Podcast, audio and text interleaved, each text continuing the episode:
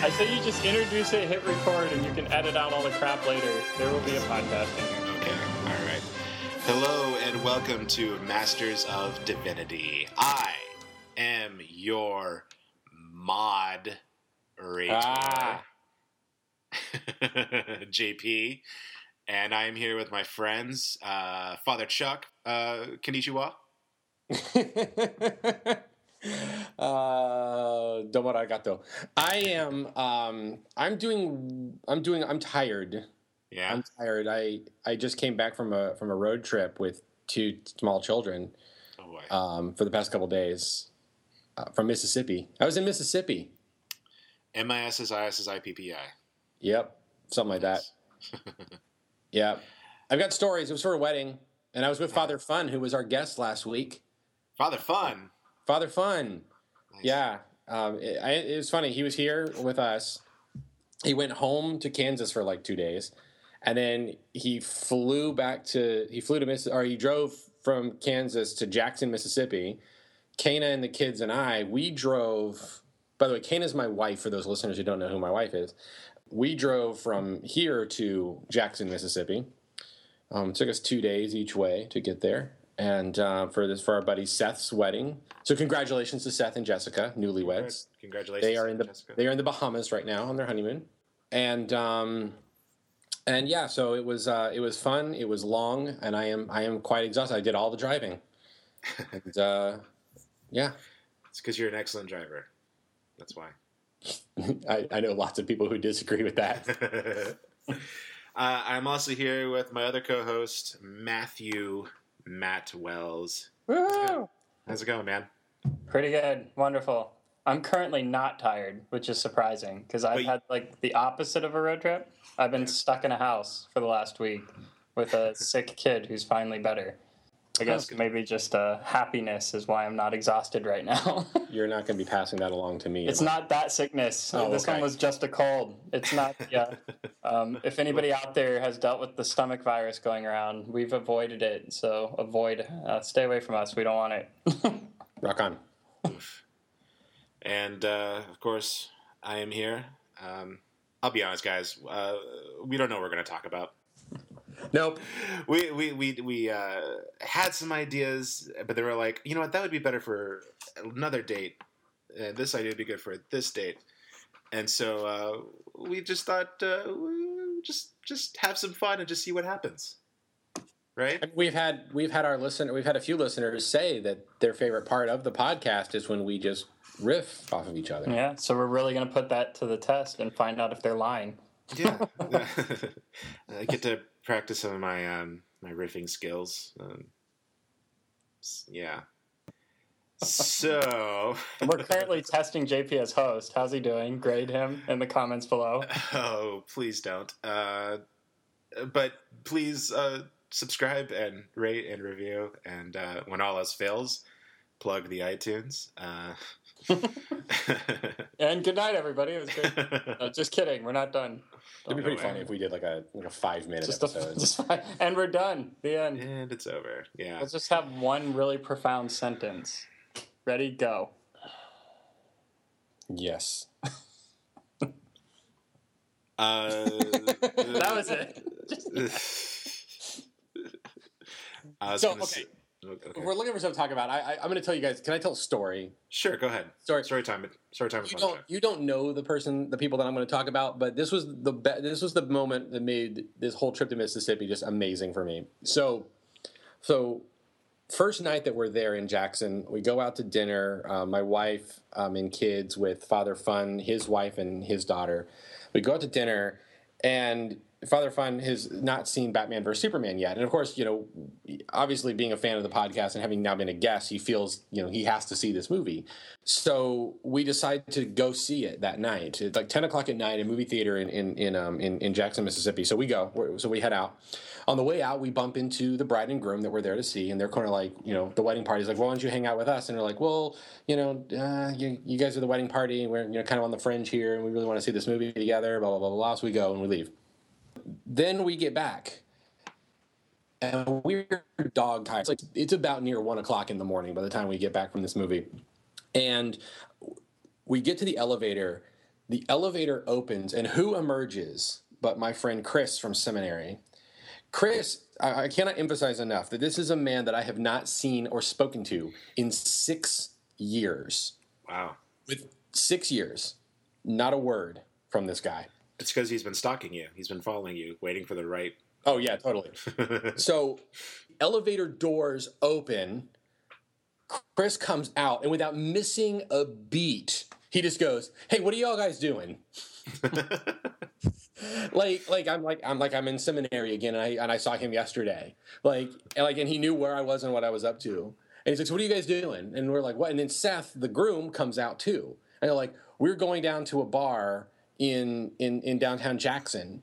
And so Patrick and I are completely stunned by this whole thing, and we're like, uh, "Okay, I, I guess we can stay for an hour," but we're like, you know, we have kids and wives. You guys don't. I mean, you have wives, you don't have kids and they're like, "Yo, we didn't make those mistakes. You guys did." Blah blah blah blah blah. So they decide to like. So anyway, they peer pressure us into loading up in a car and driving to downtown Jackson with two very uh, somewhat are somewhat intoxicated Mississippians. I'll leave who the intoxicated Mississippians are out of the story.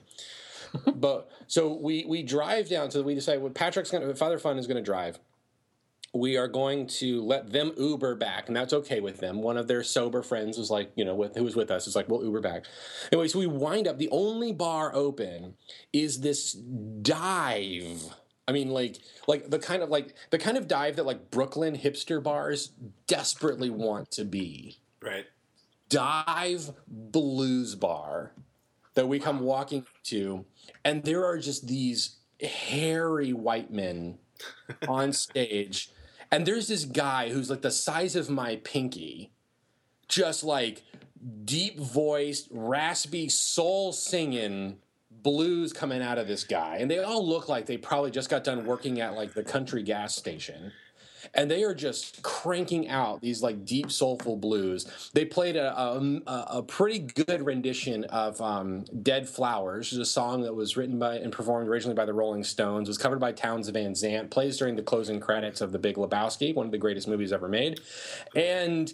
Um, and so, yeah, so we're at this blues bar, and there's a moment where Patrick and I look at each other and we're like, how did this happen? like it was just this whirlwind of showing up at a hotel and just being swept up into this event.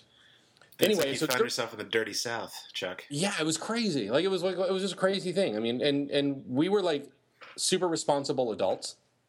We stayed an hour and we left. But there was a great moment where he and I were talking because you know we're the only people in this group who have children, and so we're in this blues bar. By the way, people still smoke like crazy in bars in Mississippi. So like all of my clothes are just wretched with a cigarette smoke. Um, so we're in this like smoky, divey bar, drinking Coors Light, and yeah, and we get um, we get to talking, Patrick and I, and he starts talking about the spread that we have for breakfast at the hotel we're staying at. And he's like, oh, they have this really great spread in the morning. It's going to be really nice. And we're like talking about getting home, going to bed, waking up at a decent hour so that we can get up and eat breakfast at the hotel restaurant, like a continental breakfast. And it just dawned on me, it's like, who are we? Like, when did we turn that corner? Like, when did we become excited about breakfast with our children instead of hanging out all night in the Divey Blues Bar? Anyway, so that was a that was a moment. I don't know what, what the moral of that story was, but it was just it was the story. Breakfast is the most important meal of the day. moral, moral added. Oh, that sounds like a fun time. That sounds like, uh, well, first of all, you know, it sounds like something that would happen to us in college. Listening to it just sounds exhausting. Yeah, I mean, I, I, I wish that like the end of the story was like, and then I got arrested, yeah. And you know, Kana had to bail us out or something like that. But no, I mean it was so we could rush to the wedding on time. So we could rush to the wedding on time. But no, it was. um But the part that got me was again like, here's my friend I haven't seen in six years, and without missing a beat, without missing a beat, he um he grabs us. The and a, a, story about him. He's he his his you know we've talked about comedic timing with JP. This guy has some of the best like natural timing on the planet one day, one day when you're in seminary, uh, we go to the we go to a, a grocery store to buy a case of beer, and um, little known fact, sometimes in seminary, you imbibe. Um, I don't know about Matt's seminary, but Yeah, my not seminary, in my seminary. Episcopal seminaries. Um, but so so we're standing in line to get um, our drink and our, our beer, and the cashier is staring at Chris's at Chris's uh, um, li- driver's license, and like taking forever to figure out like what's going on. She looks really confused, and then she's sort of like, "Oh," she says, "I was looking at the expired date Oh, and thought that was your birthday." and without missing a beat, Chris goes. Yes, we've come from the future because we're out of beer. that's the next Terminator movie. That's that. No, that's the next Terminator movie. It has to be better than Gen- Genisys. Genisys. Genisys, Genisys. which It sounds I s- like Terminator, the cap, like it's like Terminator, the name of the kingdom from the Princess Diaries movies. let's not uh, sully the name of, of the great Jai Courtney. So, you know, Jai bless, Jai bless, Jai bless everybody. Jai Rastafari. I, I, you know what? I don't care what anybody says. I think his career career is going to take off after Suicide Squad. I actually kind of hope it does. I kind of hope that that's like this. I, I kind of hope that movie turns out to be this amazing breakout thing for so many people. I mean, it's it's it's either going to make or break Margot Robbie. It's it may break Jared Leto. I don't know. I think it already has broken Jared Leto. maybe Hearing some of the news reports that he's been what he's been doing. Like, Yeah. Heard? Yeah. We won't address, but I've heard that. yeah, just trying to be weird for the sake of being weird. I can I can I let's get into the movie nerd thing real quick. And I, I know we're just sort of this Oh, is yes. this is so like free form, like improv type stuff, I guess. But um, and I'll- we'll let the editor comptroller here Mm-hmm. Um, out everything. Do you mean the? make, make do, do you mean polish the, this turd. I, I, I think you mean I think you mean the moderator. The mod. The mod. God, that's amazing. Why didn't we think about that sooner? I don't know. And also, you know, our fans are the mod squad. I love it. yes. Um, so um, no, can I just say that I actually, again, knowing full well we've with what's been out there regarding Father Chuck in terms of the the, the DC comics and the DCEU, um, the D- DC Comics Entertainment Universe. Is that what it's called? Uh, DC no, I think they're calling it the extended universe. extended universe. Okay. Um, knowing that I am a fan so far of what they're doing to some degree, even though it's mostly terrible, um, and I acknowledge that. Um, At least you acknowledge it. Admitting you have a problem is the first step to recovery. I have to say that I kind of like what they've done with the Joker. If if for no other reason than all of these like really creepy weirdo dudes who would dress up like the Heath Ledger Joker to try to be cool, it completely undermines all of that and that makes the Joker look like a juggalo and nobody wants to be that Joker. and it so I, I kind of love the idea of Joker being just insufferable because he's a bad guy. You're not supposed to think he's cool. He's supposed to be lame and obnoxious and all of that. So I, I actually do like what they're doing with. That's I good. hope the movie. I hope the movie turns out that way, and they don't take it too too seriously. I hope that he really is. Just because DC does ludicrous. not have a track record of taking themselves too seriously on film. Um, No, not at all. So we should be good in that arena. Batman vs Superman was a lighthearted family romp. Sorry, I choked just trying to get that lie out. but but Well, no. I, I Yeah. did. I No, did finally. Actually, I'm looking forward to that one. Suicide I- I Squad looks good. I'm looking forward to Suicide Squad, and Jared Leto looks like a freak, and I'm kind of hoping it works in the context of the movie because they all just look like they've lost their mind. So I'm looking forward to it. I'll Can I it. can I comment about how just uh, uh, I utterly amazed I am that Will Smith is in that movie? yes, I agree. Like, and that and that he's he's sort of And, and like let's- he's not like the he's he's like the last thing everyone talks about. Yeah, and let's be honest, I, that's kind of one of the things that makes me interested about the script because um, whether you're a DC or Marvel fan, you have to admit, as far as marketing and success has gone, Marvel's got it cornered right now. Oh, absolutely. And you would think that if Will Smith was going to do a superhero movie, he would have taken Marvel, like, and went for one of their roles. Yep. So the fact that he's in this one, I'm kind of like, what? What drew him to it? I'm curious. Not that he's had a, a flawless track record of choosing wonderful movies. Um, I referenced Wild Wild West last time, so I'll just leave that right there. We got, we got. Well, he was already superhero once with Hancock. Yeah, yeah, with Hancock, which I I actually don't think is a horrible movie. I've never seen it. I thought it was. You thought it was a horrible movie?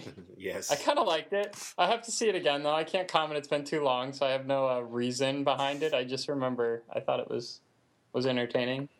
I have no comments. Uh, I'm, I'm excited about Suicide Squad too. Uh, you know, unlike uh, you know when Man of Steel came out, that was mostly curiosity and also you know some interest, but mostly curiosity. Batman v Superman, Dawn of Justice, actual title. Um, I I, approached that movie like a child, knowing that he's going to the doctor for shots. Um, I felt I I had to do it, but I, I, that's how I went into the movie. yeah, that's. I felt really weird going to that one because like I knew I was going to hate it. I knew I was going to hate it. I already pre-hated it, and I went in and I didn't despise it, but I did realize that it wasn't a very good movie. But it did feel weird. Like this is the first time I've ever like really do not uh, have a horse in this race, and I'm still seeing it. That was I've never really done that before. But Superman and Batman, and you know, I, I was hoping maybe there would be something on the other side. There really wasn't for me. This one, Suicide Squad, I'm rooting for it. I want it to be good, and I'm hoping it's going to be good. I I like all the maybe because I like all the actors, and I think it has. I think it's kind of it's kind of punk rock in a way, you know. I like the the director they got who's directing it, David Ayers. I think he's a cool guy. I think uh, I like some of the um, like Killer Croc is in it. Like that's Yeah, I love that. it's cool. I love It's that weird. this is that. Okay, so Man of Steel is the was the movie that sort of meant to kick off this sort of cinematic universe. Um, Batman v Superman really like crystallizes that they're trying to move toward Justice League and they're going to do this. Mhm. Um, but then, like right out the gate, they go with Suicide Squad. yeah. Like they don't try anything else. Like you know, it's like to me, it's as weird as if they were to be like, and our next movie is going to be the Metal Men. Which I've heard rumors that they might be doing that in the future. I would see it. I would see it. You know, it's just it's just not what you would think. You know, that's what I, I will give DC this is that you know while they're obviously trying to go after that sort of ga- that sort of um, Guardians of the Galaxy kind of um, thing. Um, which honestly, if they were trying to, if they were really trying to Same tone. yeah, same tone. I mean, if they were really trying to like sort of ape that or whatever, they probably would have you know tried to go for more to to push forward a um a better Green Lantern movie, like a Green Lantern Corps movie. But that they're going with Suicide Squad is just an interesting thing because it's just not. It's such a nerdy like that's not that's not like when you're getting into comic books, that's not the comic book you go to the comic book store and pick up Yeah. Because it deals with all of these obscure like the only thing they could have done to make it more obscure is if they had um is if they had king shark in it. Um who is a he was actually sorry i hope you don't know if i'm I hope i'm worrying anything ruining for, for you matt but he shows up in the flash tv show and it is incredible. Wait, is, is that he is a talking- giant anthropomorphic talking shark. This does kind of ruin it for me. I mean, I hate sharks. That would have been a big moment. no, Um, yeah, I, I mean that's a confession of mine. Um, I I'm found out that I'm a huge fan of the uh, DC TV shows. they're amazing Yeah, I just binge watched uh, season one of The Flash in like a week. I think that's a lot. If you do the it's a lot for a week yeah that means 23 hours of Flash in a week. Um, yeah, but I'm completely hooked. It's got me restarting Arrow, and what I found is the uh, everything I would say that DC is lacking in movies is present in the TV show. oh yeah So I really feel like they need to take a lesson from what they're doing on TV, add some of the fun back in. Yep. Uh, Yeah. They managed to take things very serious in the Flash, but also totally play off the whole like whimsical. oh yeah and But they can deal with the serious stuff too. and unapologetically comic booky hmm I love like just unapologetically comic booky. Yeah. Oh, and I was telling, I was saying, um, I love how they literally have the older generation passing the torch Yeah. in the TV shows With John Wesley because Shipp. um, the original Flash series, the star of that is the dad in the Flash, and Right. Supergirl. Dean Cain, who is Superman on TV, and the original Supergirl from the movie are the adoptive mom and dad of Yeah. Supergirl. They literally have the last generation passing it on to the next gen. I actually love that. Yeah. And I feel like why is the movies completely lacking all of this like fun and like winks and nods to fans, both of comics and of just nerdy. I mean, come on. If you're a fan of Dean Cain, let's be honest, you probably don't belong in calling yourself a fan of DC. If you liked the the, uh, Adventures of the Lois and Clark. Yeah, if The you like Adventures- the Adventures of Lois and Clark. Um, so it's like they they they're not just playing off to them; it's to, to people like like the, it's the the nerdy kid like me who just loved all this stuff growing up, and any excuse to see a man as Superman was uh, reason to watch a TV show. Did Yeah. you know that that show was responsible for killing Superman? For killing Superman, that's I, I, did have not heard this. that. I've heard this. So, so, Enlighten me. so I'm going to, whether you want to or not. I'm ready for it. Um, so they, so they wanted, so DC wanted to marry Lois and Clark. They wanted Superman and Lois Lane to get married. They had recently um, had Lois figure out that Superman was Clark Kent. It took a hilariously long time for her to for her to realize that Superman just with glasses on is Clark Kent.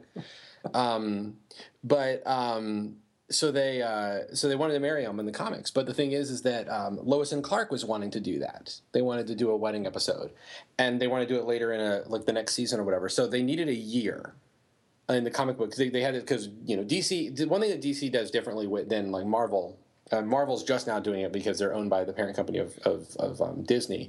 But Warner Brothers owns DC. They've owned DC for a very, very long time.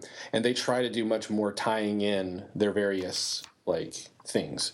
So they wanted, so they thought that the comic book would be the the the, the, the comic book with them getting married would be they would see more sales if they release it coincidentally with the wedding episode of The Adventures of Lois and Clark. So they had a year that they had to figure out a storyline what to do. And so sitting on the writers' table, they were like, "What are we going to do? What are we going to do?" And somebody joked like every time that they would try to come up with a storyline, someone would always joke, "Let's kill Superman." And so somebody did that, and they said, "Actually, you know, that's not a bad idea. Let's kill Superman." And so that's they came with the whole Doomsday storyline to kill Superman. So the death of Superman, the death and resurrection of Superman. Spoiler alert for a 1992 comic book series. He, he, he ain't he ain't dead. They they killed Superman. But the thing is, is they didn't let that on to the public. I remember being a kid. I was like, that's actually that storyline kind of mildly traumatized me when I read it, the death of Superman. But me, yes, me too. Uh, can, can I can I talk about my experience with Death of Superman? yeah, let's do that. because my, my experience with Death of Superman is sort of uh, parallel to my experience in comics. Period. Because Death of Superman came out was it 1993? Yes, ninety three. Okay, um, that's about when I started reading comic books, and I remember going into a 7-Eleven and seeing the Death of Superman issue on the rack, holding my Slurpee, and I just remember just just taking it off the rack just to flip through it, and like the first thing I flipped to was the panel where Doomsday punches Supergirl in the face. Oh, just and she goes all gooey, like her face goes all blah. blah, blah. yeah. But like at the time, I was I was not it was 1993. I was 10 years old. I didn't know that I didn't know that uh, that Supergirl was like a shapeshifter.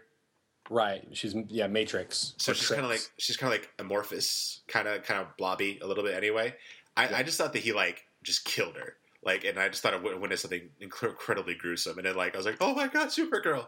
what I so let me, let me say one thing I also love about that. So one of my absolute favorite comic book characters. This is my really nerdy DC stuff coming out. So I'm a huge fan of Booster Gold. Love Booster Gold, time traveling superhero who tried to get famous. Turns out that he's way more. He needs to be way more responsible with his powers and all this kind of stuff. But anyway, so he gets like the he gets the crap beat out of him in that. Not as bad as Ted Kord, the uh, Blue Beetle, who's like his best friend. But Booster Gold gets like really, really, like really gets the crap kicked out of him by Doomsday. Everybody does basically. Before Yeah, but I mean, yeah, like Ted Kord gets probably the worst, and um, Ice, which is uh, Gardner, uh, uh, Green, uh, uh, uh, uh, what's his name? Guy Gardner's girlfriend. Sorry, um, I'll just stop. Um, but anyway, so just like a couple years ago, they did this. DC's, you know, one of their many reboots of their of their um, comic book universe, which is all this reboot, rebooting, is why I've quit reading comics. So if anyone from DC is listening, just just stick to it, stick to a storyline. But right before they rebooted, they did this great storyline called Flashpoint, which, um, by the way, in the show, I totally think they're going to do in the, the Flashpoint storyline, where um, Barry Allen tries to run back in time to save his mom and undoes like everything. It like has like these huge ramifications. But the only like there's only two people who remember anything, and it's Barry Allen, the Flash. He remembers that um, that there have been changes. He remembers the previous universe, and um, Booster Gold because he's a time traveler. He just sort of finds himself in this alternate timeline well, he encounters Doomsday, who's being used as a U.S. government weapon. And like, it's just a great moment because it starts harkening back to this 1993 storyline. Like, I love when comics can like recognize that these older storylines are still like relevant, and people can like hold back onto that. You know, and that's like part of the thing that makes it tough for new people to get into comics. They have to know all this mythology. But I loved, I loved reading that because it was sort of like, oh, here's like this moment from my childhood that I remember, kind of coming full circle and he's remembering it and he's remembering his you know and he's terrified like utterly terrified of doomsday. But he knows that he's the only person who can deal with him uh, in this moment because he's fought him before. Right. And um, it was just kind of cool. It was kind of cool for me. So sorry. That was my little rabbit trail. That's all right but yeah it, that's that's actually kind of when i started my journey reading comic books was i read the for that that issue of the actual death of superman and then um, I kind of started reading more. I, I, read the whole like Reign of Superman with that Superboy, uh, Steel, Eradicator, Cyborg Superman. I read all those. Cyborg. I used to own every single. I used to know all these issues. I don't know where in the world they are right now. My mom probably threw them all away, but it's okay because they're not worth anything anyway, right? Right. I got I Goodwill got like all of my comics not too long ago. I saved a few things though. Yeah, but, but then and you know I, I read all of like Zero Hour, which was like one of their oh crises. Zero hour. Yeah. Can let's geek out for a minute, JP. Okay. How? Sorry, Matt. I know you're just sitting over here, just like. I could have left. Yeah, sorry. back in fifteen. Well, well now I'm going to start talking about Buffy. So. How incredible it was because the main villain of Zero Hour is Hal Jordan. Right. Yeah. How incredible is it that DC took this like beloved, long-standing hero and as the result of the death and, uh, and the death and resurrection of Superman, um, twisted him into for like ten years, like one of their top tier villains called Parallax. Yeah. I, like, before I read Zero, I did read that uh, storyline where he like killed everybody in the Green Lantern Court. Court. This is Green Lantern Corn. Did I just say that? Like a freak on a leash, there, JP. but like I, I, I read the comics where he where Hal Jordan like murdered everybody in the Green Lantern Corps, and then he killed Sinestro, and uh, that is another um, series of comics that kind of scarred me because that was it was like I, I feel like it witnessed pure evil when I well, read that. Yeah, and I think I think that that's when I really think that's when started DC started to turn their corner into getting really dark. Pretty much, that I was mean, the dark age of comics. Yeah, I mean, it started. It started with. Um, it really started with um, the Killing Joke, right? Where Joker or, or Joker cripples Batgirl. That's when I think it really started. But it didn't. I guess maybe it started before that when they killed Robin. Which is funny because that wasn't even their decision. Right. It was. They left that up to a, a one a one nine hundred number, right? Yeah. The fans decided to kill Robin, which is pretty funny. Yeah, dude. You know what? You know what I would love to do? I would love to get. I would love to get someone on on our podcast who was from that time period and voted to have him killed, and like talk to them why they chose to do that. Yeah. Like, because well, like Devin Faraci, Devin Faraci of Birth Movies Death, like on Twitter the other day, he mentioned that he was one of the ones who voted to kill Jason Todd, the Robin of the time. And I was like, I was thinking that moment, I was like, why? Like, I'd love to talk with him. Why? What? What was the the the, the fact that? And is there a moral, spiritual dimension to that? From what I know, and I think my cousin might have been one of those people actually. Okay. Oh, I just I, I I remember people mentioning like they just hated Jason Todd. They just thought he was a crappy character. Bad Robin. I don't buy that excuse. There's got to be more. See, here's, here's when was it? It was eighty five. Yeah, of the, death of the yeah, family? they killed him just before um, the Dark Knight Returns. I mean, yeah, the Dark Knight Returns is published because they they kind of in, Frank Miller's Dark Knight Returns kind of implies that Jason Todd was what caused uh, his death is what caused Batman to go into retirement for that storyline. Okay. Okay. Yeah, this is the mid '80s. Yeah, Which makes I sense. think was supposed to be what we were finding out in the whole Batman the Superman. Oh, yeah, with the j- with uh, the Robin costume. yeah. Right. Yeah. With, yeah. Whatever. No, so Your guess is as good as mine because they sure didn't let us know what the heck was going on. So maybe maybe this is a good, maybe this is a place where we could go to get a little serious with this riffing episode. Is like is killing a, is voting to kill a fictional character? Is that like what does that what does that say? Like is that I don't want to if that I- obviously I don't think that's murder, but does that like indulge like the murderous impulses that we have? I think it's weird. I always thought it was weird, like um, growing up watching TV shows. Um, people would always be like, "I hope they kill this character off, so we don't have to deal with it anymore." And I was always like, "Okay, but why kill? Like it's a TV show; they could do whatever they want. He could just leave and never come back. Why kill?" Well, I wanted him to kill Angel after Angel went evil and Buffy. Like I really wanted them to kill Angel. Like I really wanted to see that happen. oh well, I mean it. It did. Well, and that actually that leads to that leads to another thing we could talk about too is that like because what happens with Angel, which is amazing, is that it's all about redemption. We talked Yeah. about Oh that. my gosh, why didn't we just have a Buffy episode? That was so Yeah. That'd be so great. I would That'd be so great. be present. You would know I was here. Yeah, but no, this is where I think you'd be present because because the idea of like right, like like killing someone is like killing someone in a TV show or killing a character that you dislike, whether it be Jason Todd or Angel or, or annoying character on Marvel on Marvel's Agents of Shield or whatever, like. That that's such a that's satisfying, right? Like that's Or- that's a we like it's satisfying. Like, Foggy on Daredevil, that everybody Yes. keeps wanting to die. Yeah. I am not. Um, I'm going to go on the record as saying I actually like his character. Say what you will. I like him. I like what he adds to the show. I like where he's coming from. I'm a fan. Um, I'm alone based on everything I've read. I've But watched yeah, people just want him to die. and I've watched- I, don't get it. two episodes of Daredevil, and I liked him. Yeah, yeah. Keep watching. I, he's think kind he of gets charming. better. He's kind of He- I charming think in he an awkward way. To me, he's like the the the heart of the show, and I, I actually like him. He's Uh, a redditor. Okay, he's a He's a what? He's the redditor of Daredevil. The redditor. Are we gonna of do Dare- this? No, don't you dare compare him to Reddit. Are we gonna the do evil black hole of the internet that is Reddit. No, that would that would be 4chan. Oh, well, Just kidding. Just kidding, 4chan people. If listen to us. We love you and we don't want you to dox us. I'm not kidding. Hate us. That's just more The advertising. realmattwells.com Real Matt Wells. I- or I the Matt believe- Wells. I believe The it's Matt, pronounced- RealMattWells.com. Don't, real Matt Wells. Real Matt Wells. Don't correct it. I believe it's pronounced Dosh. If you're a fan, it's themattwells.com. If you're with 4chan, it's realmattwells.com. So Do not Dosh. okay, so back to like killing characters. Um, like it's so satisfying. It's so satisfying. Like that's that's such an easy, quick. It's fast food. Like ah, they killed him. but that is that is interesting because But then like, but redemption's a harder story to tell. but that it's interesting because not to pull. I promise this isn't attempting to pull any like high roading thing, but I never got that when they killed off a character that I don't even like. I never get that feeling of like, oh, finally. I only get that in the instance of like, like I'd agree with you with Angel. I wanted when he became evil on Buffy.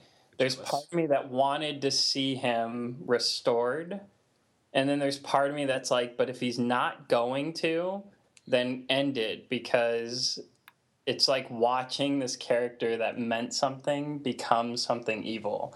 And you're like, Yeah. it's like either end it or bring him back, kind of a thing. yeah, yeah. and yeah, um, spoiler alert, both happen. They bring him back and then kill him, and it was de- devastating to my my younger teenage self. I'm, But uh, I'm in the process of watching Buffy but- for the first time. spoiler alert for Chuck. Just kidding. I watched it when I was in high school. Spoiler alert for Chuck. They bring him back just in time to kill him. But no, like I never got that when an annoying character dies, or like that guy who just bothers you. They die on the show. I never get that feeling of like, yay. And I'm in real life. I, I I struggle with the the American idea of redemptive violence, like kill the evil person. I struggle with that in real life because when there's like the terrorists, there's part of you that's like, I want them dead. But the truth is, we Should always be hoping for redemption. So here's two things. One, one is one is point out, um, try to avoid spoilers about Arrow since you're watching Arrow again. A character that a lot of people have found super annoying is no longer with us on that show. So try to try to avoid. That was like I a was, big. I was actually going to go into Battlestar Galactica because I remember that you're watching it now, Chuck, so I can't spoil it for you. Yes, Correct. please don't do that. Uh, There's, there's at least one very satisfying death in that show. But Really- let me. I want to know what it is. Cover your ears. Go No, hold on, hold on, hold on. I got I want to know. I don't remember who you're talking I'll text, about. I'll text it to you. I'll Let's- text it to you, Matt. Let, us just get real, real quick. Can I get, can I get real? Can you sign it to Sure. me? Go ahead. Text me while he's talking. Text me. Well, You're gonna get this live on air, but All you keep talking. You Well, no, text because me I'm the about to name. get real here, Uh-huh, and you're go gonna ahead. get like this thing, and you're gonna be like, "Oh yeah, that guy. Oh yeah, what a prick." It's not gonna happen. Get real. Go ahead. Go for it. Get real. I'm gonna get real.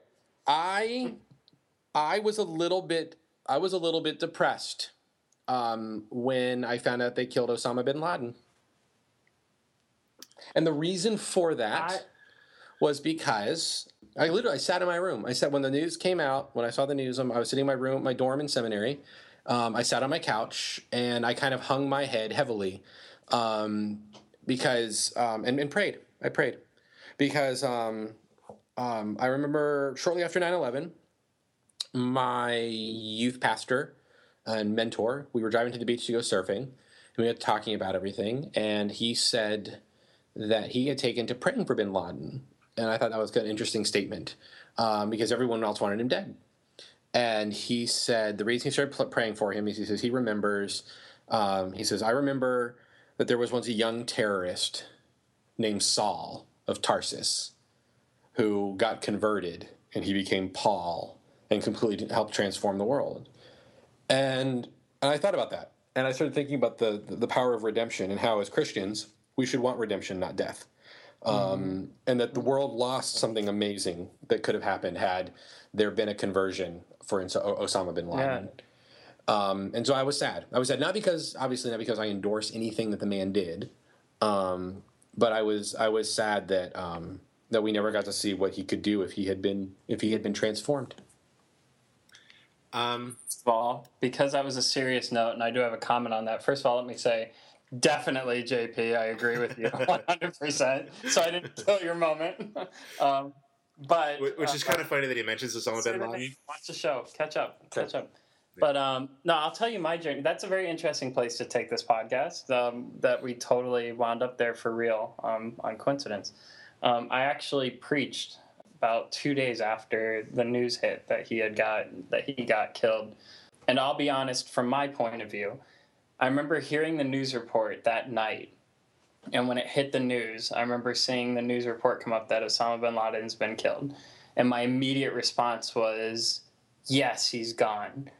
And by the morning, the morning after, totally different response because of watching the reactions on TV and totally being confronted with my own reaction. And the thing that finally like put the nail in the coffin for me was the um the um the New York the New York Post. What's that what's that one called? The, there's New York Times and then there's the Post. The Times is a reputable Blanked out, not the Post, but I mean not the Times. What's the other one? the Post The or Post. or the Daily News. It's the Post. okay. Um, we don't live in New York. I want to, but I don't. So forgive me for forgetting.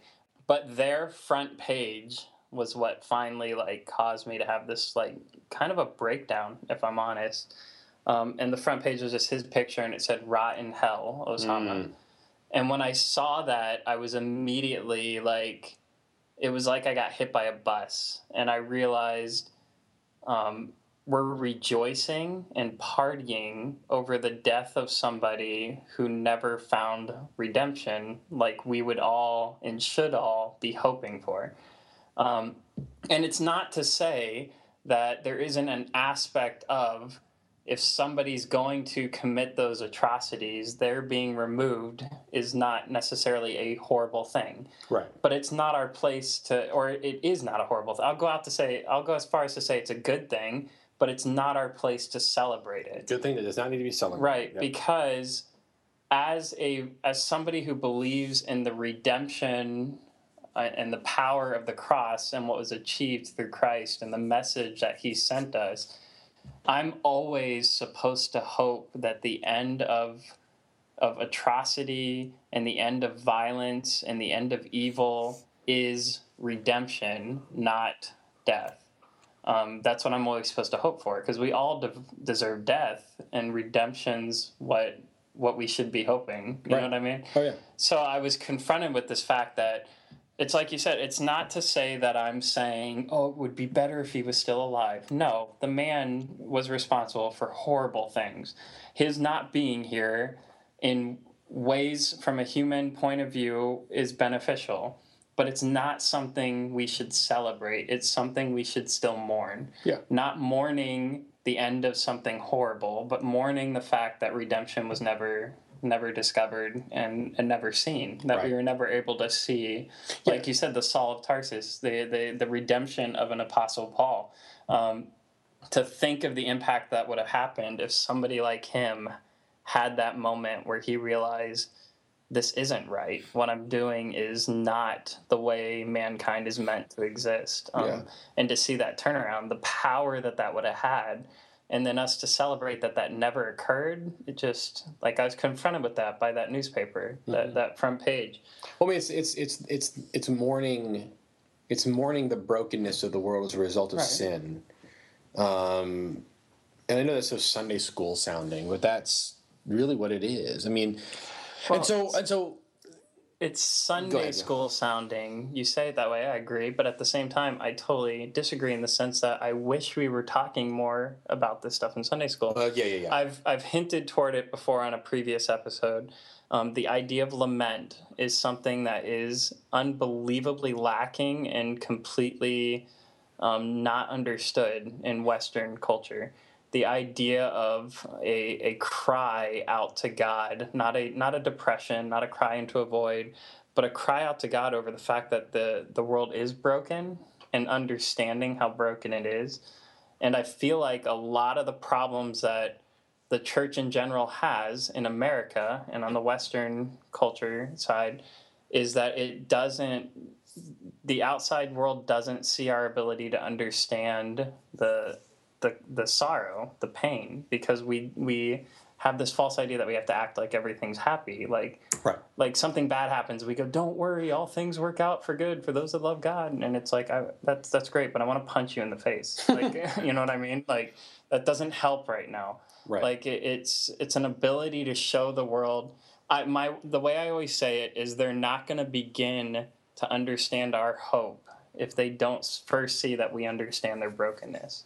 Like if they can't see that we understand how broken things are, then hope's not going to mean anything. What is hope if you're like walking around la di da da, everything's great?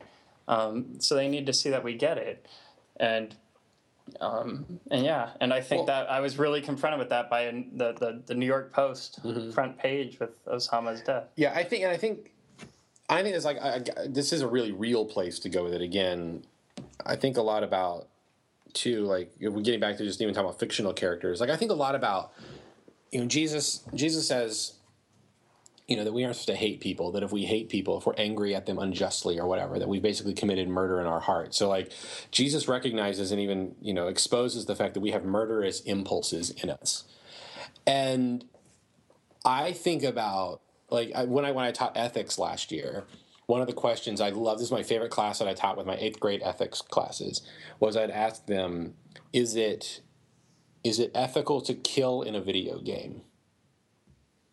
Because you know if you're playing a massively multiplayer online game, you've got a person on the other side.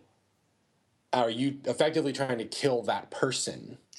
And then the question is, is like, but then like aside from that, just the just the even with a virtual world where you're playing completely by yourself, like uh, just a closed system game, not a you know not a m- multiplayer game, is that like indulging impulses in you that are best not to be cultivated. I'll say two things to that. Um, the first thing is you mentioned video games, so Father Pat will wind Father Fun will wind up making an appearance. Yeah, Um, but also, uh, the the other thing, I, I used to play um, the Halo games online, and I used to wear my little headset in the house and listen to the twelve year olds on the other side of that, and the hatred that was being spewed over that by children, children. Um, the words they used and put together in ways that I um, have yet to comprehend. Um, there's definitely something wrong with what was taking place in, in in that fake world, the virtual world. There was definitely something evil being drawn out by them, and this is not me um, referring back to the uh, we we talk about that satanic panic thing that Chuck is just dying for us to do an episode on. Yes. Um, but it's not me becoming one of those like video games, movies. These Yeah. are all evil, and they're causing us to be evil. But I think that there is this complete lack of awareness, like a self awareness, just from a human being point of view, much less a spiritual point of view. This lack of awareness about what we're indulging in sometimes. And I think that you can you can play a video game and it's shooting and stuff and it can be fun and I don't I would be like no there's absolutely nothing wrong with that. And then there's other times where you're playing the video game and you're shooting at things and I'd be like there's something wrong going on here. And I honestly think it's it's really it's down to the person what's going on when they're playing. Like Yeah. it's the same thing with everything. Music is big for me.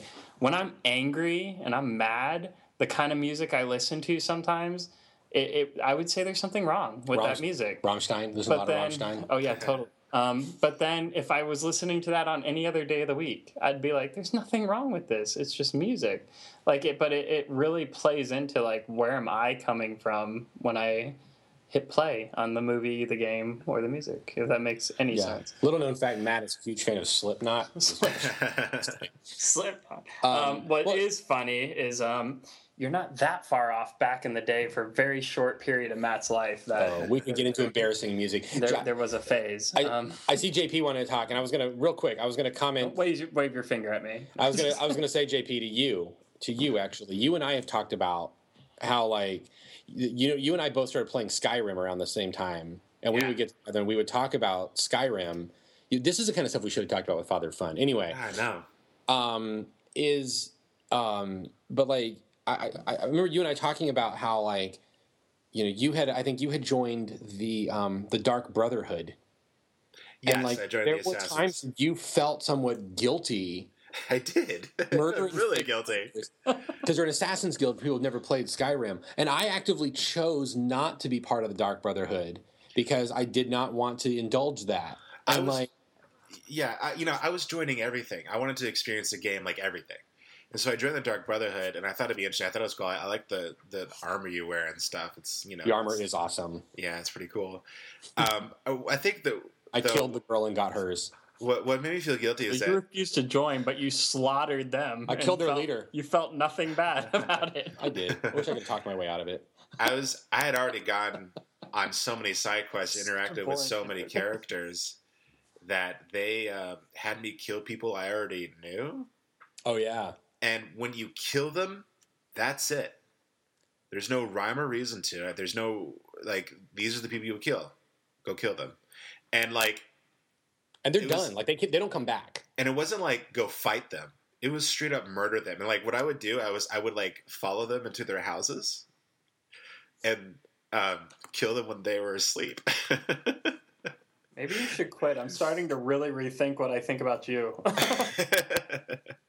so yeah, I did feel kind of kind of guilty in a way, but you know that's also the power of those games. You, you get kind of invested emotionally, and because you, you you devote a lot of time to it, you meet a lot of characters. You know, it's kind of like watching a movie or Well, reading I, a book. I I sympathize with. Um, there's a musician on the internet, a very small time musician by the name of Allie Goertz. I think that's how her name's pronounced. She's ah, yeah, I love her. Yeah, and um, she's got like, this recurring joke on Twitter about the loss of Lydia, which is the house jarl that you get, like Oh The- yeah, yeah, yeah. house carl or whatever they call them, the first the, that you get when you first start the game if you're in Whiterun, the town of. Whiterun. Right, And she becomes your companion a lot of times, and she like dies quick, like she dies a lot. dude. I had her for a long time, bro. and like her room if you because you get a house and like her room in the house like you can't like change it like it stays there as like a perpetual shrine to like her loss um i piled a bunch of my old swords in there but um it's um i showed no respect for lydia but like i felt really bad about it No, And- not. You sell it as that was your reminder of why you were out to avenge her death. yes okay there we go There you go. well and like i um and like there's actually there's a dog that you find called Meeko at some point in the game his owner has you find him if you just kind of walking in the woods um, near I don't remember where, but anyway, you you find the dog, and he wants you to follow him. And he goes and leads you to like this like this old busted cabin in the woods, and his owner is dead in a bed with a note being like, "I hope someone will take care of my dog." And so like the dog becomes a companion that you can carry with they, they can go with you. And so like I really took a shine to this dog and this dog used to I bring this dog with me on missions. And one time the dog accidentally got in the way of my mace when I was killing someone. Or well yeah, I was killing someone. And um, the dog got in the way and actually got killed. I rebooted the game from last save point because I didn't want the dog to die. That was really like I didn't want it to like save with the dog dead. Like I have I have restarted the game so many times. So finally I got to a place where I could adopt the dog as a like I went this whole elaborate side quest to adopt a child so that the child would want the dog and I could adopt the dog and the dog could stay at my house. so that like the dog can stay at my house and I don't kill the dog by accident. Yeah. Wow. Yeah, and and that's also related to the fact that my that my wife was watching me play this game, and this little like orphan girl, this little orphan girl was running around, and she was like the first orphan girl that this uh, that comes up to you. There's an expansion that you don't have, by the way, JP. This uh, this orphan girl comes up to you and is like, "Oh, will you will you will you be my new dad?" kind of thing, and it's like you and like if you don't have your house set up for like a child, like for a room for a child, um, you have to say no, and she's like, "Oh, okay then." And like it's depressed and walked away. So Kana like made me like find out what I needed to do to get a, a bedroom built onto my house so that I could adopt this child. And I told her like, there's like a whole world's worth of orphan children in this game. And she's like, you're gonna adopt that child. I'm like, there could be a way cooler child. That child could be lame. And she's like, it doesn't matter. You are adopting that child. Fine. So now I got this little child that runs around in my room that like occasionally like brings me stuff. Skyrim. That's great. I God, I love that. I love that game. Um, I actually have a question. Uh, a question that I, I heard on there's this uh, YouTube series that I follow called the PBS Ideas Channel. I think I've actually had you guys uh, watch some of his videos, um, where he he poses like interesting questions about pop culture and stuff. And one question he asked, and I want to kind of bring it back to what you were saying, Chuck. Is it uh, immoral to kill people in video games? Um, he actually posed the question: um, if you are uh, pro gun control or anti gun, period, um, are you kind of going against your beliefs by purchasing games like Call of Duty or any game that has like actual uh, like guns used in the game? Because in order for the company to use those guns, like Call of Duty, they have to purchase licenses from the companies that develop those weapons. Yeah, my yeah, my family my family makes money. The Browning, the Browning family. Oh yeah. They make money off of that game, yeah. Really? Yeah, there's Browning rifles in that game. Yeah, I mean, I I, know don't see the money. I didn't know it was your family. I, Yeah, somewhere along the way, they're my family. Like I make it sound like I like hang out with the Browning manu- the rifle manufacturer like on the weekends or something. Well, I That's seriously thought you were joking, though. Didn't know you're serious. That it is. No, yeah, the in your distant, family line. distant relatives, distant Well- relatives. Yep. well, I, I'm I'm related to the people that invented the Spencer repeater rifle.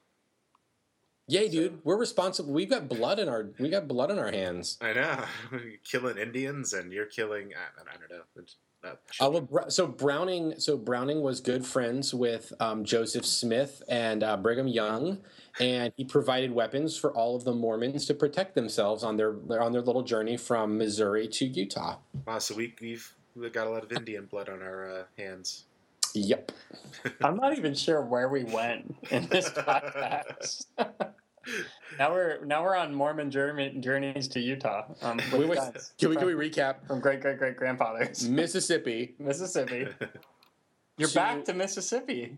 Mississippi to no, just saying like the recap. I know, of- but uh, you brought it all the way back to Miss. You started with your story in Uh, Mississippi, and you just brought it back. Well, I'm to talking. Missouri. Oh, Missouri. Sorry, Yeah, sorry. my bad. Read a book. Read a- Um, I fail. I'm gonna leave. um, um, no, we started with Mississippi road trip, followed it by uh, talking about um, Jason Todd or Death of Superman, then Jason Todd getting killed, then Osama bin Laden, and then orphan children in Skyrim, and now Rifles. rifles. It's and the fact that And the JP and I, JP and I, our family genetics are big time cursed because we are responsible for the death of lots of the native peoples of this great land we call the United States. Talk about your white privilege. Gosh. Yep. so, so I will say, I, I, no, I'm not going to go there. I was- my grandfather, my grandfather's family, like, is actually like, the, like a good chunk of his family is Cherokee.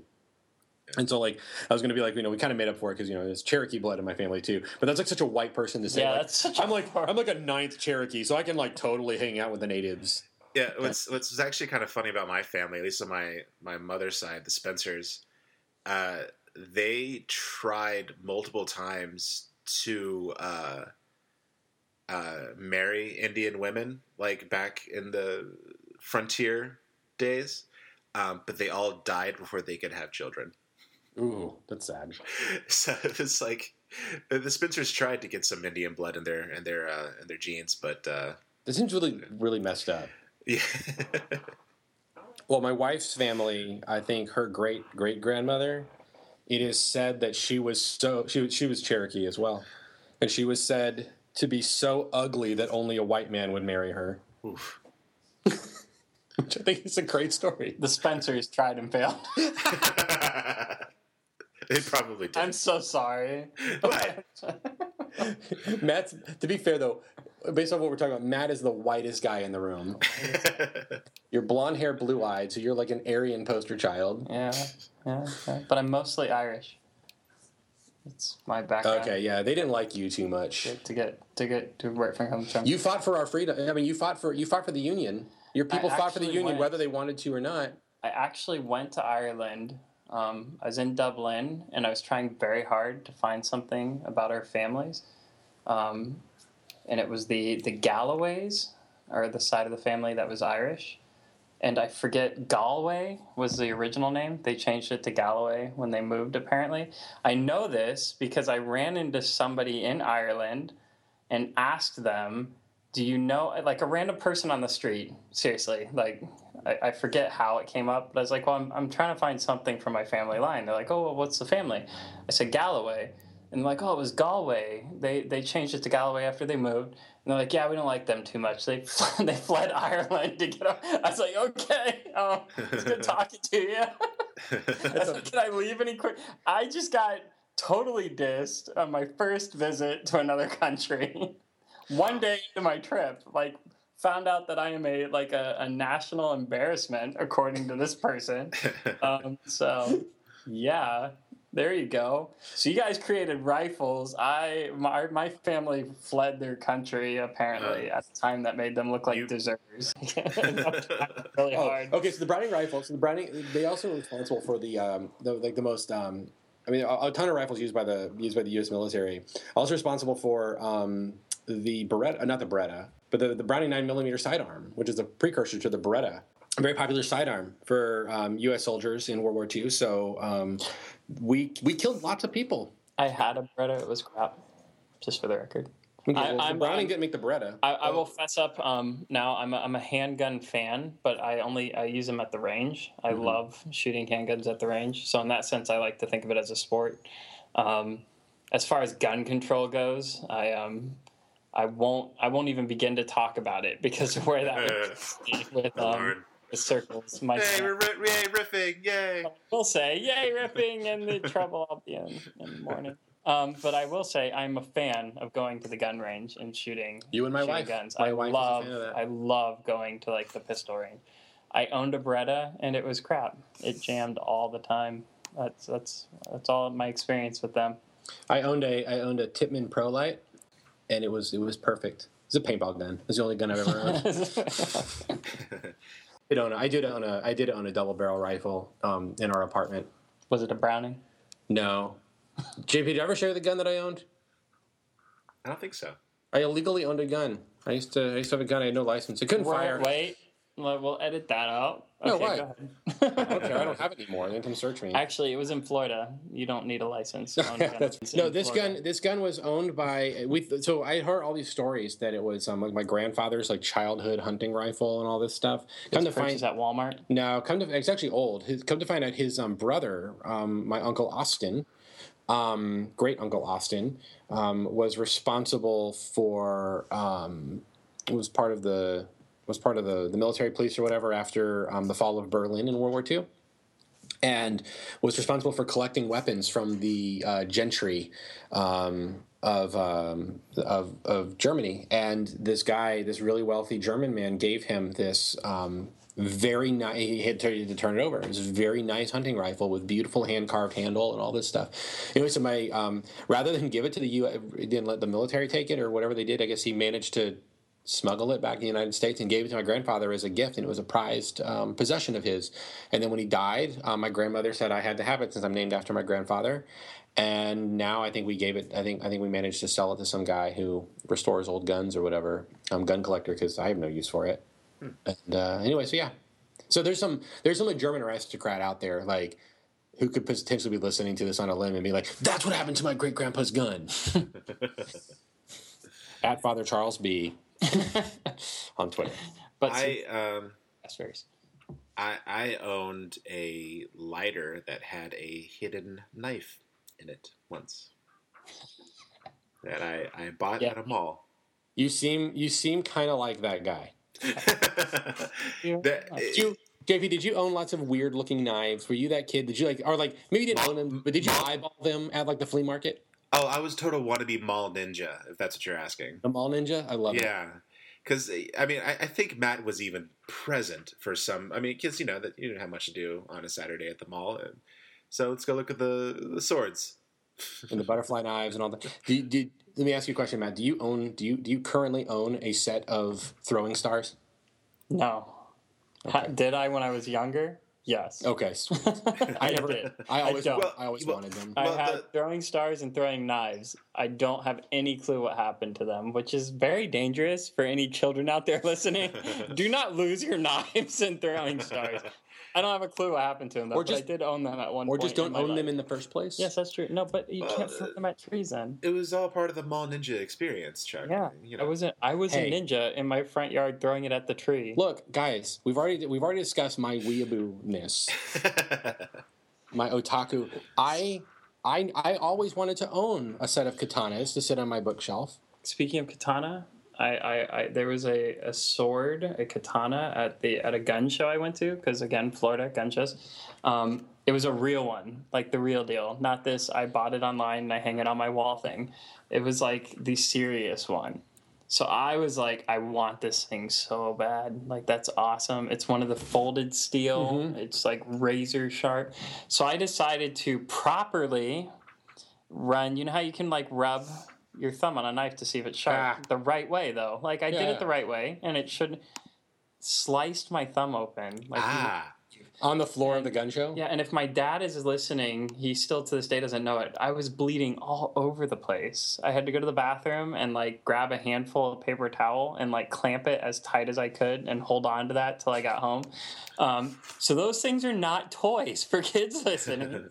Um, and this... and that was like the you know the rubbing the the I don't know how to describe it on a podcast, but the right way. Like right, if you right, a sharp yeah, knife, you can rub the right way without cutting yourself. Yeah, you kind of yeah test the the. Didn't work on this one. Completely sliced myself open all the way across my thumb. And now that sword is possessed with a little bit of your soul, a little bit of me. And there is so. a and there is a mall ninja on a journey yes. who is hearing whispers. And of, I am aiding him right now with my whispers of wisdom um, about he's hearing this podcast through his blade. as you are walking. Be careful. He, Swing away. He feels reference back to our third episode on. He feels an inexplicable urge right now to subscribe. To right, yes. you will subscribe. Subscribe to the podcast and to donate money to us, even though we have no way of, of, of receiving said cash. You just send it cash, bro. I guess you could do like Google Wallet. you can send me cash. uh, contact me if you want to send cash. I will give you any address you want to send cash to. Just go ahead. uh, God, Matt, you, you you actually conjured up some of my own memories. Uh, I had the exact same thing happen to me once. Only it wasn't a knife; it was uh, the lid of an opened uh, dog food can and uh, mine's that, cooler, just for the record. now out there, there is a dog who has a thirst for JP. I ended up having to go to the emergency room. and They had to like in, like like inject alcohol into my into the cut Ah! to disinfect it. It was it was the worst. The worst. I, No. s- I split my toe open two days ago. on the, for the record, Ah. if we're going on stories, Dude, I couldn't walk for two days. Well, since we're It's talking, fun. since we're talking about slicing open appendages, um, I'm gonna, I'm, I'm further implicating myself in things we've talked about in recent episodes. So I have scars. I'm looking at them right. now. I have scars on my thumb. Um, From what part of Japanese culture? from using an X-Acto knife to cut the pieces of a Gundam model off of their tees.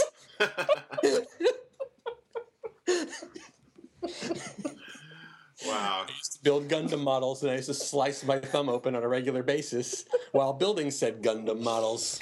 So how how about them apples? Uh, Chuck, what what is uh, what is Gundam? Gundam is a uh, a long a long running um, anime series about giant mech suits. That's actually all I know. I, I've never really watched Gundam. I just really thought the models were awesome. Um, I, my favorite one was from my two favorite ones were from uh, G the G Gundam series or God Gundam and Uh-huh. Gundam Wing. Um, both shows used to air on Cartoon Network's um, Tsunami. Toonami um, after school. Yep. So there you go. All right. Just in case anyone needed some validation that Chuck was a My- uh, So is there My any- friend, my friend Josh and I, as I mentioned last week, um, my friend Josh and I, we used to go down to um, Little Vietnam um, in Orlando, and we would um, go into the import stores and we would buy our Gundam models, and we would build them and paint them.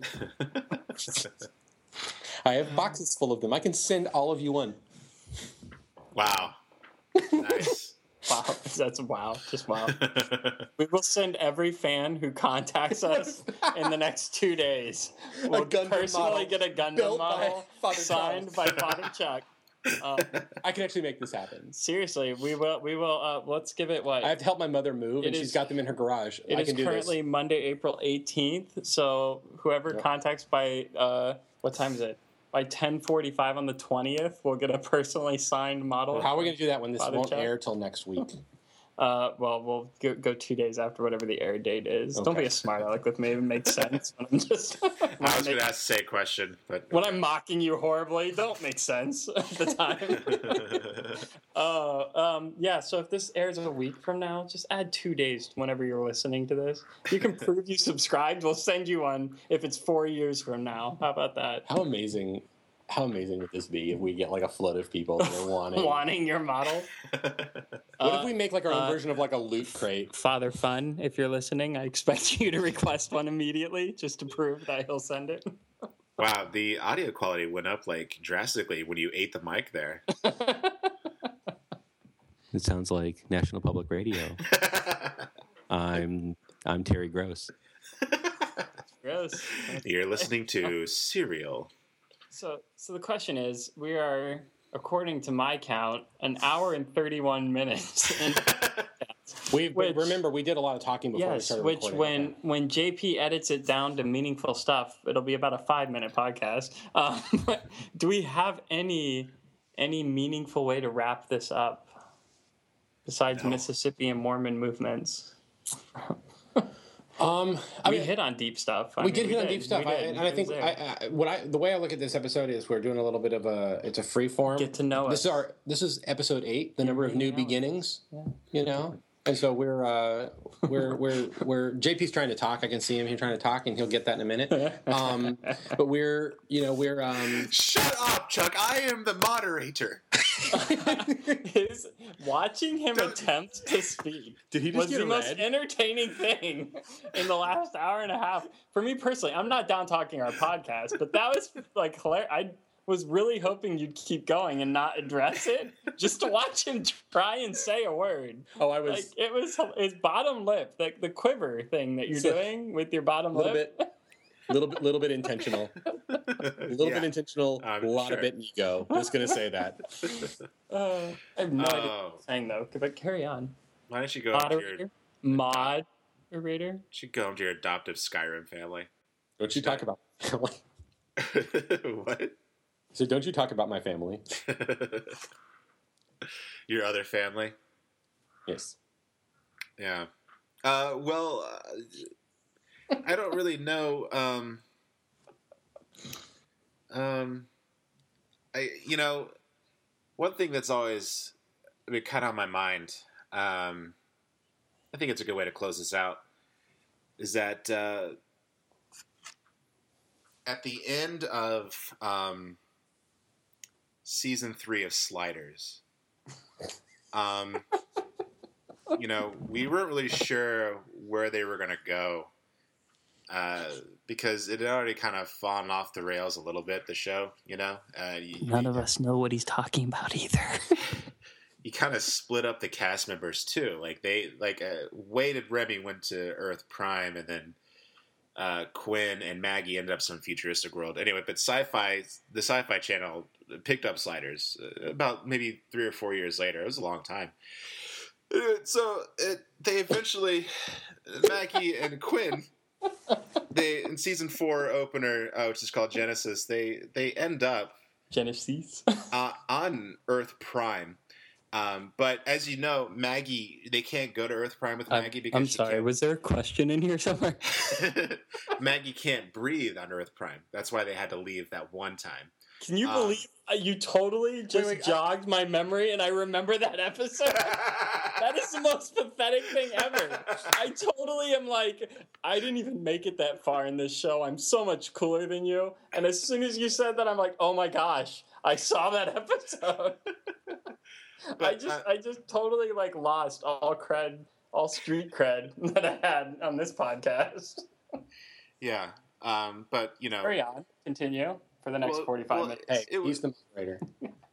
it was sort of a sad episode because you found out that the Cro-Mags had taken over Earth, and they had uh, taken Wade to a breeding camp on another Earth, and Wade was suffering from post-traumatic stress disorder.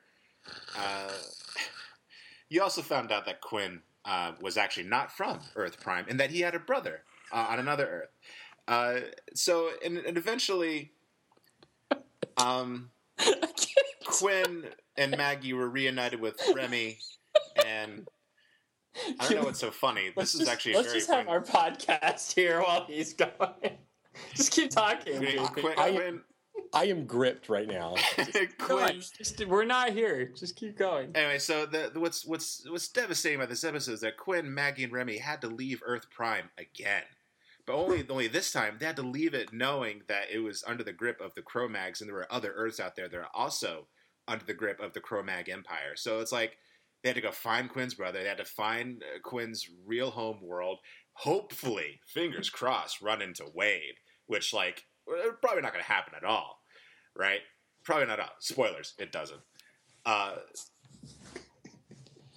and so, uh, but you know, the, the last words, the last, the last words Quinn says uh, before they jump into the portal and leave Earth Prime and, and continue on uh, to other Earths in, in the sci-fi series, sci-fi channel run of Sliders was, "We'll be back. You can count on it." And then he jumps into the portal and the episode ends. Very moving episode. Very moving episode. So what I'm trying to say here is, um, uh, we're going to end the show. And uh, we'll be back. we'll and be you can, back. You can count on you can count on it. Did I steal Uh, your thunder? So th- those were no, no. Those were my, my final thoughts. Chuck, what were your what are your final thoughts? what were your thoughts? I still don't know what you're talking about. What just Wait, wait, hold on, happened? hold on, hold on. Well, this reminds me of the uh, of the end of season two of SeaQuest DSV. when they're on an alien planet that's all water. I actually love that show And until this- the aliens came up. Don't So make fun ali- of SeaQuest. I'm leaving. So the aliens took the took the SeaQuest to their planet and it gets destroyed. Everyone dies, and you think the show is done. But then season three opens and they're back. Anyway, no. Um, I don't know. I feel like we're.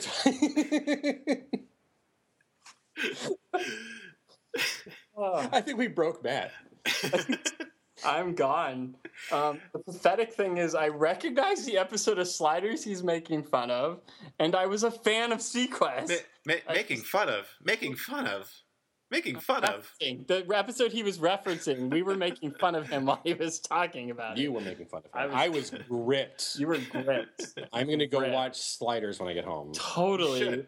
Gonna watch Uh, Sliders. Uh, ju- Just a, just a heads up, there are some missing episodes on Netflix. Just I found that out. you won't notice because nobody cares. I cared. Okay, I was looking for a specific episode and it wasn't on there. Let's What? back it up. Just like SeaQuest, Matt was a fan of Sliders for like the first like two or three seasons, I think it was. That was the Fox run. Yeah. Whenever they introduced like these weird interdimensional, they were aliens. They came up with some nonsense thing, but they flew around. Cro-Mags, space. Cro-Mags are uh, Yeah. humans, but they're differently evolved humans show from the. awful Crow. after that. Sorry. Jump the shark to the extreme. Same thing with SeaQuest to bring it back over to Father Chuck here. Um, I was actually a fan of it. And then they introduced aliens into SeaQuest, and I don't understand what happened. But they, But I have gone back and tried to watch both of these shows, and they're as unwatchable as MacGyver, which was one of my favorites growing up. So Sliders was so bad. And, hey, at least SeaQuest had Ted Raimi. He didn't even make it to Sliders. You guys know who Ted Raimi is? I don't think you know who Ted. Sequest had Michael Ironsides in the final season. That you was pretty awesome. If you watch the pilot of the show, though, you will. I watched it I, recently. promise you won't make it past it now. But I did. I used to like it. And if my cousin Amber ever hears this, um, I'm still a fan from back in the day. I just will never watch it again. How many cousins do you have? I feel like you reference a new cousin every episode. I have lots of cousins. My my mom is from a family of seven, and my dad is four. Family of four. Are four? Four, please. We're getting an angry email now. Yeah. Um, the good thing is none of them will ever hear this because they don't know how to use podcasts and computers. Um, so, including my dad, unless my mom plays it for him, in which case I'm in trouble now. All right. But um, no, I have a lot. I have a lot of cousins to the point that um, um, I've forgotten who they were before, and my wife was making for it. Like, how do you not know how your own family is related to you? And, and I don't. I did. Nice. So, so final thoughts. I don't remember my cousins. My Um, final thought. Oh, come on. You two rant about sliders and SeaQuest. I did- But I'm the one who derailed the podcast. I don't get to. I, I've yet to make my final. Oh, thoughts. final thoughts from Father Chuck. Okay, I'll Chuck.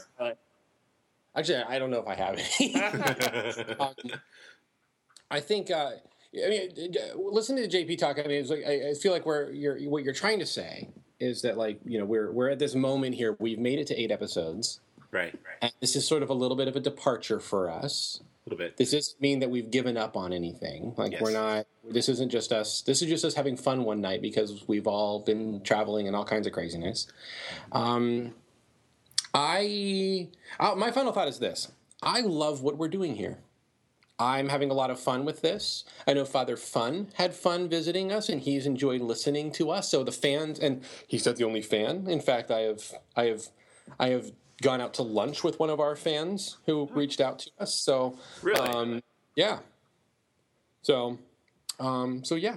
I've spoken to three people um, that, if they're still listening, uh, I've spoken to three people about it um, personally. Nice. I know that's not a lot, but that's personal conversations, not internet, email, comment, thing like that. But I'm, I, I'm, I'm a big fan of what we're doing here. Um, and I'm glad that this episode we just kind of cut loose and had some fun. Mm-hmm. Um, I love that we.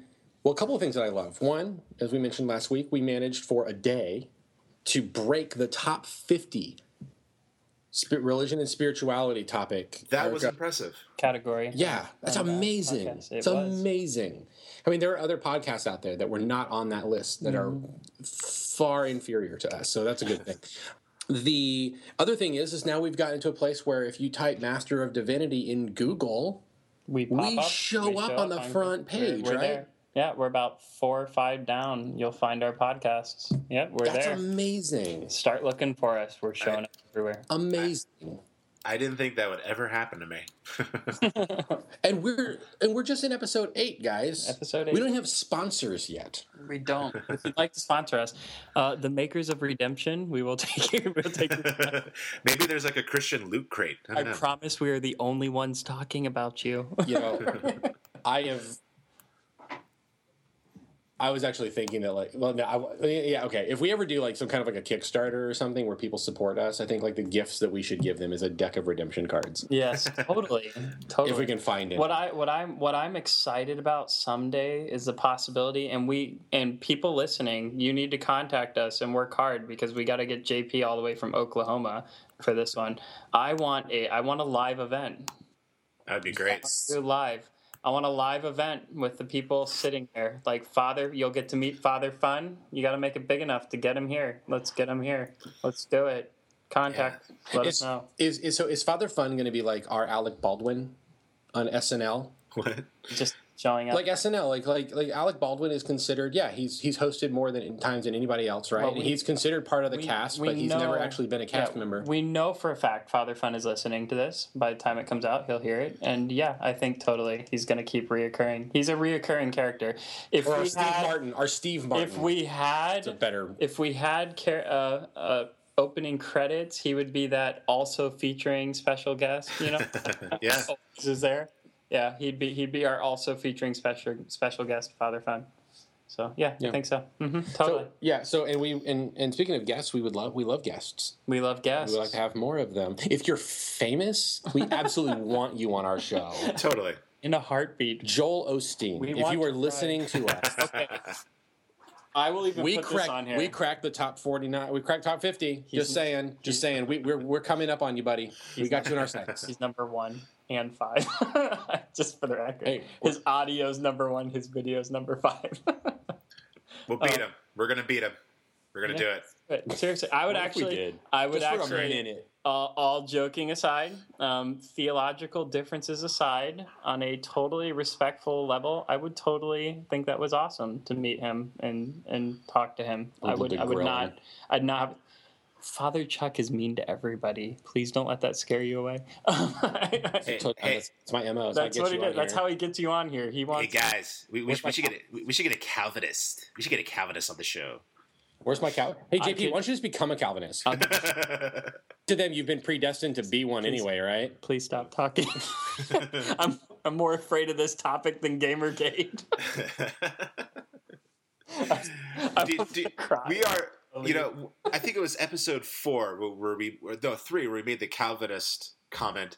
Every episode since then, I've been wanting to open this show with, "If you made it this far, you're probably not a Calvinist," and I've forgotten every time. you did it I You did opened say episode it on four one. You did say that on one, actually. I did. I think episode four i believe episode four you opened with that if you're a calvinist if you Or closed with it. One of if you've made it this far, you're not a Calvinist. Yeah, you did that. I, whichever. What, what was the one that we? No, no. Christian I Empire called one. out because I called out the Calvinist thing when in the episode, three, the that's all- Ghostbuster trailer. Yeah, the one we recorded in my car where it almost got towed. Yeah. Mhm. Yeah, where the tow truck ended our recording very quickly. This final thoughts is going way too long. Yeah, our final thought has lasted 45 minutes and 59 seconds. Should should I, I, go back? I really, I want to watch JP try and edit this one. Oh. Yeah, I'm putting the marker. You have to leave this on because I want to see the difference so we can see JP's masterful editing skills. As of right Okay. now, our call on Skype has been an hour, 46 minutes, and 18 seconds. When I make that statement, check your podcasting and tell somebody send me where, where we're at. I want to see how much he has to cut out. I'm not editing a thing. Just post it. Just do it. What would happen? What would they do? We'd lose What? all of our listeners. They're not going to know. What are they going to do? Why are we alienating our fans right now? We got their money. We're punishing our fans right now. No, we're, we're sorting out our fans. I don't know. Can we do one of those ones? Can we do like? Can we like get one of those YouTube things where you like record like ten hours and we just do nothing but do this for like ten hours, just 10 a hours, marathon? Just talk. Yes, totally. We are going to start a YouTube channel for that purpose. I think that we need video. It would it would be another outlet to go for. Yeah. Fi- Did you ever give a final thought? Yeah, that was my final thought. I'm very proud of what we're doing here. Oh, he's Matt, very proud of us. attention.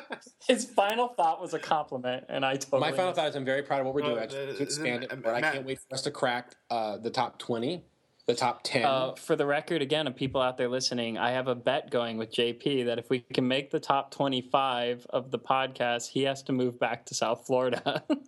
Yeah, because then I can do this for a living. It'd be great. Top 25. Cool. That's not of our category. That's of all podcasts. So good luck, but do it.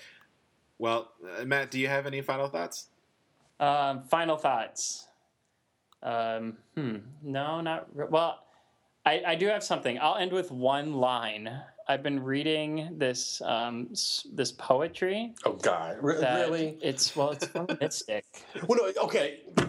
I I give like a compliment, and I like I'm reading mystical poetry. Mystic poetry. Are they um, Japanese? No, they're not. I actually won't say who it is because I've learned that that will immediately just saying it was Mystic will immediately 99% of people just quit listening to hmm. me. But the one line is close your lips and let the maker of mouths speak. And that to me has been my my 2 week mantra recently I know who that of, poet of is. closing close your lips and let the maker of mouths speak.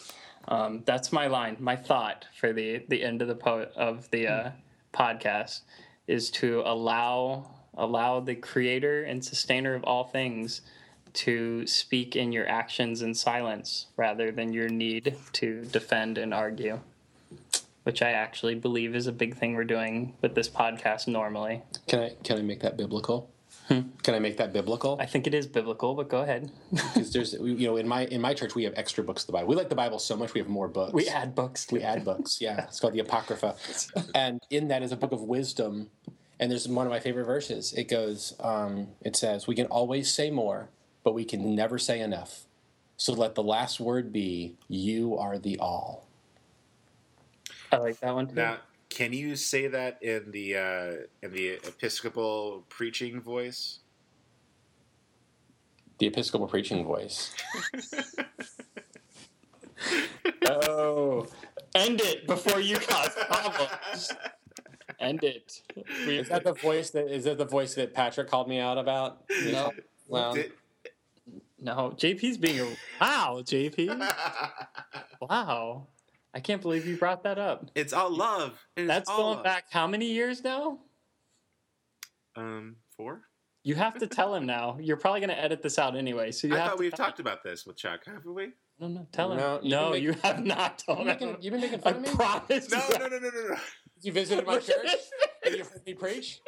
no, since the Bible study that you led that we all came to. In, in all honesty, Chuck, I have not heard you do the voice in a long time. But you you had in this you had a certain voice. So when, the first time I heard you, uh, after you became a priest, when you would give a sermon or read from the Bible, and it was actually I, I've actually heard a lot of people speak this way, where you would quote from the Bible a psalm or a proverb in this sort of dialect.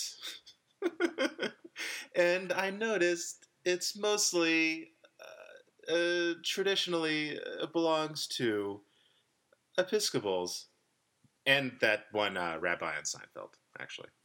Episcopalians, first of all, not Episcopals. I can't I believe get it you mixed went up. I know the an difference. hour and 50 minutes into the podcast.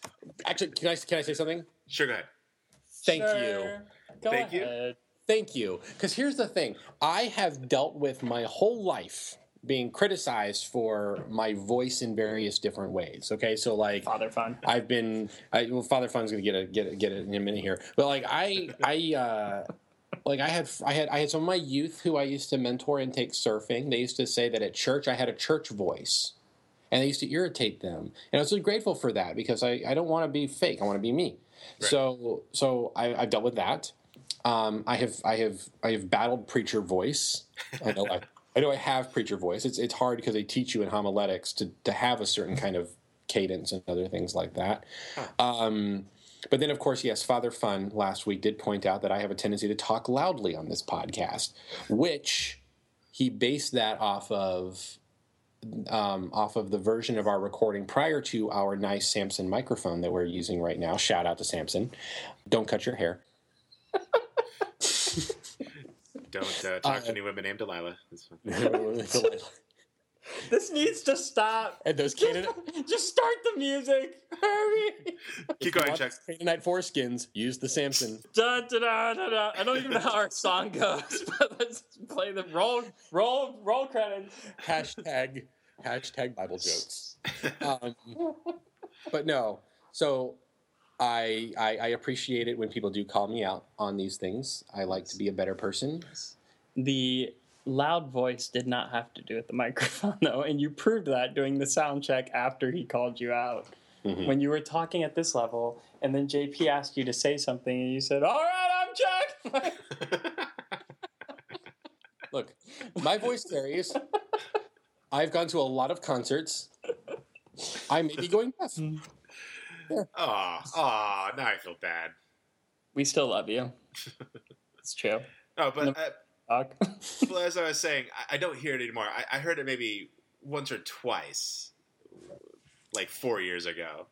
Matt's And got I thought it was really uncomfortably close to this microphone. So as I was saying, um, were they really on Earth Prime, and was it really necessary for them to slide, or could she have been helped, and could they have not, and could they have not left the Earth Prime?